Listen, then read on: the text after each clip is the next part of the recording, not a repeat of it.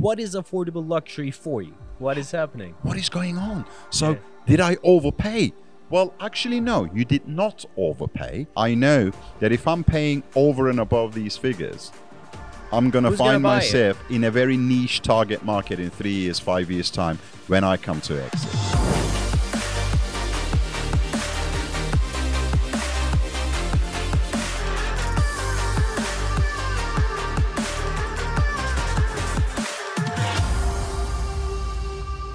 Welcome back to another episode of Straight Talk. Uh, in this episode, we're in the Istanbul office of Property Turkey with Cameron Diggin, and you cannot imagine how hard it is for me to make this guy sit on that damn chair because you have been very, very busy. Well, it's Monday. so- Yeah. And I have been literally begging you to do these shows because we have a strong audience and people want to hear your voice and get your opinions.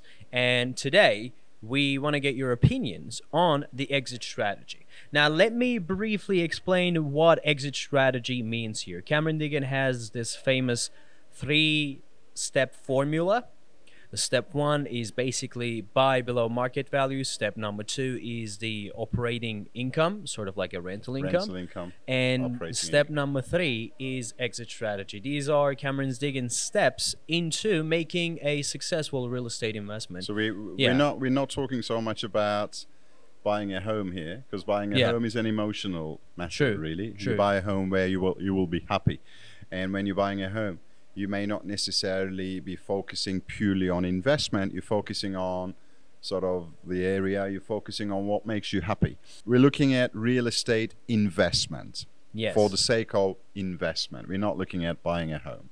And, Let's uh, let's explain that. Underline that. Okay, and as always, we came in prepared, very prepared. Yeah, you you very got some prepared. notes. You got some Well, I, notes. well, I, and well, I, I think these are your tips. I scribbled a few pages, Okay. and um, I think it's going to be a challenge for me to actually read my own handwriting okay. because I, I actually scribbled these under duress. Okay. Didn't came and said right next to me, said we're gonna we're gonna do this. We're gonna and talk I've about these things. Eight Yeah. points to talk about. Eight points. Eight points. Okay, so can we say eight things to look out for when investing into Turkish real estate? That's it.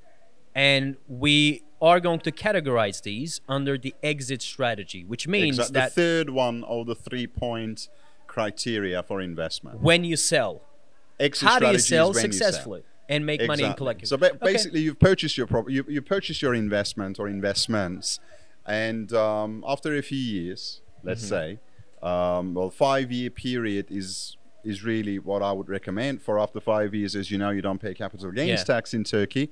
So after five years, you're offloading your assets, you, you're Yeah. selling your investments.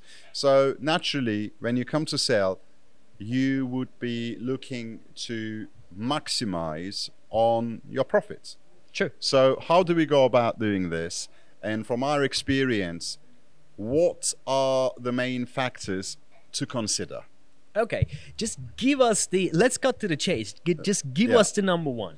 Well, firstly, um, as a foreign investor, you need to be thinking like a Turk and acting like a Turk. Again, as I always say, over 90%, actually, almost 95% of, of the market in Istanbul is Turkish, Yeah. which means that you are highly likely to exit to, to sell to a Turkish buyer. Yeah. Generally, a Turkish home buyer. Sure. So you need to be thinking along the lines of what are the attributes of a home that a Turkish individual or a Turkish family would be looking out for. Mm-hmm. So the first one that I would want to say is avoid busy highways. Busy highways. And the reason I underline this is because for some overseas investors, particularly people who kind of have experienced investments in cities like Dubai, mm-hmm. they may be under the impression that if the property is located within a complex that sits on a major highway, a major motorway, a major artery, that's a big plus sign. Well, in fact, in Turkey, it's quite the opposite. A lot of people are put off by that. Number two, the home office concept. Home office. Now, again, something I'd like to underline because the home office concept generally in Istanbul is sold um, as a big plus factor. A lot of developers kind of position their properties as home offices. There's a variation on the title deed. If I remember correctly, the title deed of a home office is categorized as a commercial title deed. Yeah. Not that that binds the buyer. For the buyer, it doesn't make too much of a difference. Mm-hmm. But the fact of the matter is that the home office concept hasn't really taken off in Istanbul. Because that kind of makes the mockery of the whole home. Is it a home or is it an office? Yeah, that's what I'm saying. Is it a yeah? Is it a home or is it an Yeah. office? I mean, for example, I'll give you a very very good example. In Mecidiyeköy, our very first office in Istanbul some years back was in a rather high quality complex called Astoria. Okay. Now Astoria now suffers from this very point. It has penthouses up top with a Bosphorus view and everything being sold for millions of dollars. Yet underneath, there are companies operating. Exactly. So which one is it? Exactly. Is that so a plaza? Is so home? home buyers tend to keep away from um, settings of that nature. They want to know that if they're buying a home, then all their neighbors will be there for the long haul. So they can say hi, bye, they can go and have a coffee with, they can get acquainted with. Yeah. The last thing people want is to be at the end of a corridor in a in a in a large complex where majority of the units act as offices Yeah. with people going in and out all the time. Yeah. That kind of st- takes away from the exclusivity and from the homely nature of a home. Yeah. So again, avoid home offices. Terraces um, of which would be full of white collar smokers. Absolutely. So again, again, generally speaking, avoid shopping centers where there are towers within. Yeah. Okay? Do not price yourself out of the market. Now that's very important. Okay. I'm not going to name any projects. I'm not even going to name any areas here. But beware of the entry level that you're buying in. If it's a one bedroom apartment, if it's a two bedroom apartment, three bedroom apartment, if it's a detached house, semi detached house, doesn't matter. Buy at a point where after five years, when you add your profit on top to exit, you still are targeting a large buyer profile. You're within the reach of people. You are within the reach of young Turkish buyer populations. if it's Again, for one bedrooms. Exactly. For three again- bedrooms? Again, again, Yeah. for young families. Mm-hmm. Because what's the average GDP per head in Turkey? Well, it used to be twelve point five thousand. It's around ten thousand dollars, I should say. Now it's a little less than that. And now nine thousand dollars, something like Yeah, that. yeah. So I mean, you know, Turkey is not a poor country yet. Turkey is not a wealthy, wealthy Of country. not, yeah. So, which means that out of the 84, 85 million population that we have, majority of which are young population, um, people are starting their lives. People are kind of, they have hopefully a good future earnings potential, but they're not right now earning megabucks. Yeah. So when you're buying a property, please do not price yourself out of the market when you're buying. Go for affordable luxury. What is affordable luxury? Very briefly, what is affordable Okay. luxury for you? If I'm buying a one bedroom apartment, Yeah. Okay, so the one bedroom apartment has a specific target either a, a single person or a newly married couple, generally speaking. In the city center, which is the area I would always recommend, Istanbul city center is what I recommend for investment, Yeah. not the outskirts. I would not go above $150,000 for a decent sized one bedroom mm-hmm. apartment. For a two bedroom apartment, I wouldn't go above two fifty, two sixty thousand dollars. Mm-hmm. That's me because as far as my projection into the future is concerned, I know that if I'm paying over and above these figures, I'm gonna Who's gonna find it? myself in a very niche target market in three years, five years time when I come to exit. So you know, I, I wouldn't want to say any more on this because again, um, it's a bit of a subjective term, but um, my projection shows that these are kind of the figures for central Istanbul, really, to, to make sure that you have a very strong exit strategy when you come to sell in, say, five years' time. Okay. Okay. And the next one is an interesting one good project in a bad location. Oh yeah. Okay. That one. now, I'm going to say something that might sound a little bit like, what is this guy on about? But rather than buying into a good project in a bad location, I would buy a bad project in a good location. Okay, you have to All right? explain that now. Okay, You have to all go right, into detail. All right. now. Location is everything when Yeah. you buy real estate. Location is everything. So on the outskirts of Istanbul, places like Esenyurt, Beylikdüzü, Başakşehir, there are some really decent projects Very nice. with comprehensive facilities, all singing, all dancing, thousands of units in one. You know, in isolation, you know, you might you might review these projects and you might say to yourself, you know what? They have everything. I don't want I don't need to move out of my house, Yeah. out of my property. Everything I need is at my fingertips. However, these areas generally tend to have a glass ceiling, hmm. which really isn't very high.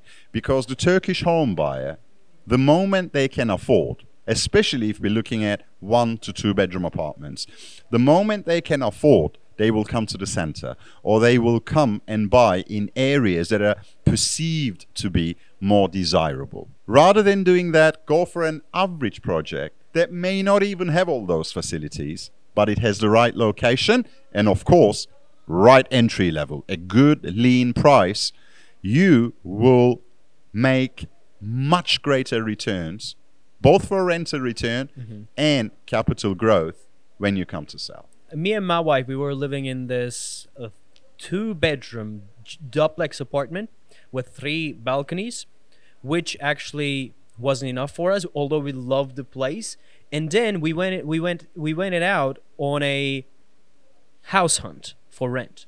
We went out to Zekeriyaköy to be able to find garden houses houses with gardens. There is one thing in Istanbul that find being able to find a garden in Istanbul is a very very hard thing. And usually It's comes with a high price And usually comes with a high price tag, Yeah. and it is on demand, especially after coronavirus. Absolutely. People are Absolutely. crazily looking for Absolutely. garden floors, floors with gardens. Absolutely. Even it's like a five meter squares of a garden, ten meter squares of a garden. Absolutely. If there is glass and grass and soil there, people are gonna go there, and people are willing to pay that extra premium. How do I know that? I know it from myself. Yeah. If I was to be able to find a garden floor in the development that I used to live, I was ready to pay that premium. Yeah. Yeah. About six years ago, five, six years ago, a trend crept in Istanbul of these all glass, high rise towers, and you're not going to believe this, with no balconies Yeah. and even windows that you couldn't possibly open all the way through. Sort of. So what do you do, when you're smoking? You like you, You, you, just kind you, of you stick just, your head out Yeah. and, and, and, and, try and catch the air. You I pay mean, all that money, and yet you, unfortunately, unfortunately, some of these were sold with exceptional good marketing strategies, yeah, and people bought into them. Foreigners, not hardly any Turks did. yeah, Today, again, I'm not going to name any, but today you drive by those streets where those towers are located. They're completed. Some of them completed a few years ago. Mm-hmm. In the evenings, when you drive by them, there are just a few lights on, yeah, which tells you that no one lives in them.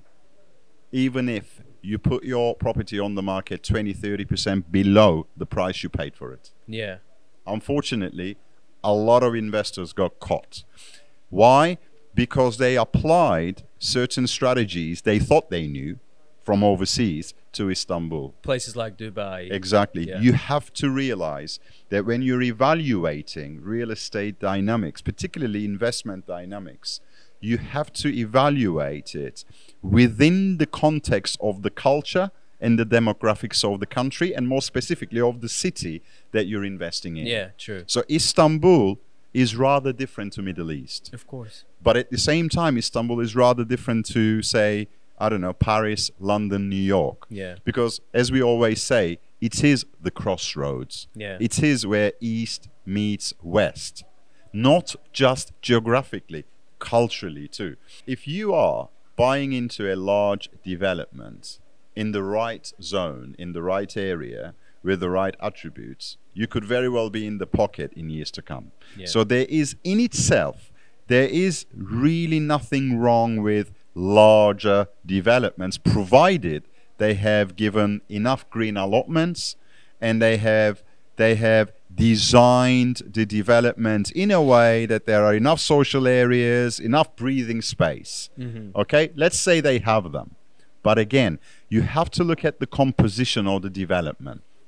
Yeah. If the development is a joint venture and over 50% of developments in Istanbul are joint ventures, which means the landowner or the landowners, sometimes multiple Yeah. landowners, and the developer are not the same. Yeah. So, what happens in these types of developments is the developer generally has a contract with the landowner that the landowner cannot market their units until and unless the developer has sold out. yes. So what happens is, say you pay $100,000 for a one bedroom apartment, making a good return. So 3 years have passed, you've paid 100, you want to sell it at 130, 135. You put your property on the market only to find that a comparable property is being offered to market at 90 right next at door. 95 right next door then you'd be like What is happening? what is going on? So Yeah. did I overpay? Well, actually, no, you did not overpay. They're but, undersold. but they are undersold because that unit belongs to the landowner. And the landowner can basically sell it at whatever price. The that he or landowner can sell it at any price he wants, unless contractually he is so securely tied down, and I'm yet to see a contract like that. Yeah. Okay? But the landowner who may have held that land for a few generations Yeah. And they now finally want to make the money, sell 30, 40, 50 units at once, underpriced, so that they can grab the money and go to Hawaii Exactly. and Caribbean. wherever and, they're and going li- go. live the dream. So they're undercutting you. So if you find yourself in a position where you have purchased into a large scale development Yeah. with a joint venture with a landowner, you may have to wait a few more years longer, sometimes more than a few more years longer, Till the prices than are what you thought, till the prices start stabilizing in the market. Yeah. You're having made a few points, well, seven, eight of them. You might turn around and say to me, "All right, you said don't buy this. You said don't buy that. You said don't do this. So what should an investor buy?" Now, my job Yeah, is to right, ask you right. questions, okay? The reason why I didn't ask you that question is because that's a topic for another video. Jack. That's, see? yeah. Cameron Diggin, thank you very much for this Thanks lovely yet long episode. I think this was a quite long episode. Yeah, about twenty minutes. We'll, we'll see about that. We'll see what the editor uh, decides to uh, bring the video down to. But anyway, uh, thank you very much for this amazing video. Very Thank good you. information. And again, thank you very much for watching. Please comment your questions down below. I personally read those questions. And also, with this WhatsApp number, you can reach us. You can literally text us and that appears on my phone so you can you have this opportunity to be able to text mr cameron diggin directly with this whatsapp number do not miss out But don't text me about spiders. No. There's somebody who keeps on texting me About? about, spiders. You know, we got a blog on our website, The Most Yeah. Dangerous Animals in Turkey. Yeah. And we talk about spiders. This guy is texting me and saying to me, I've got the same spider. How much? what, said, what do you mean? He goes, How much for it?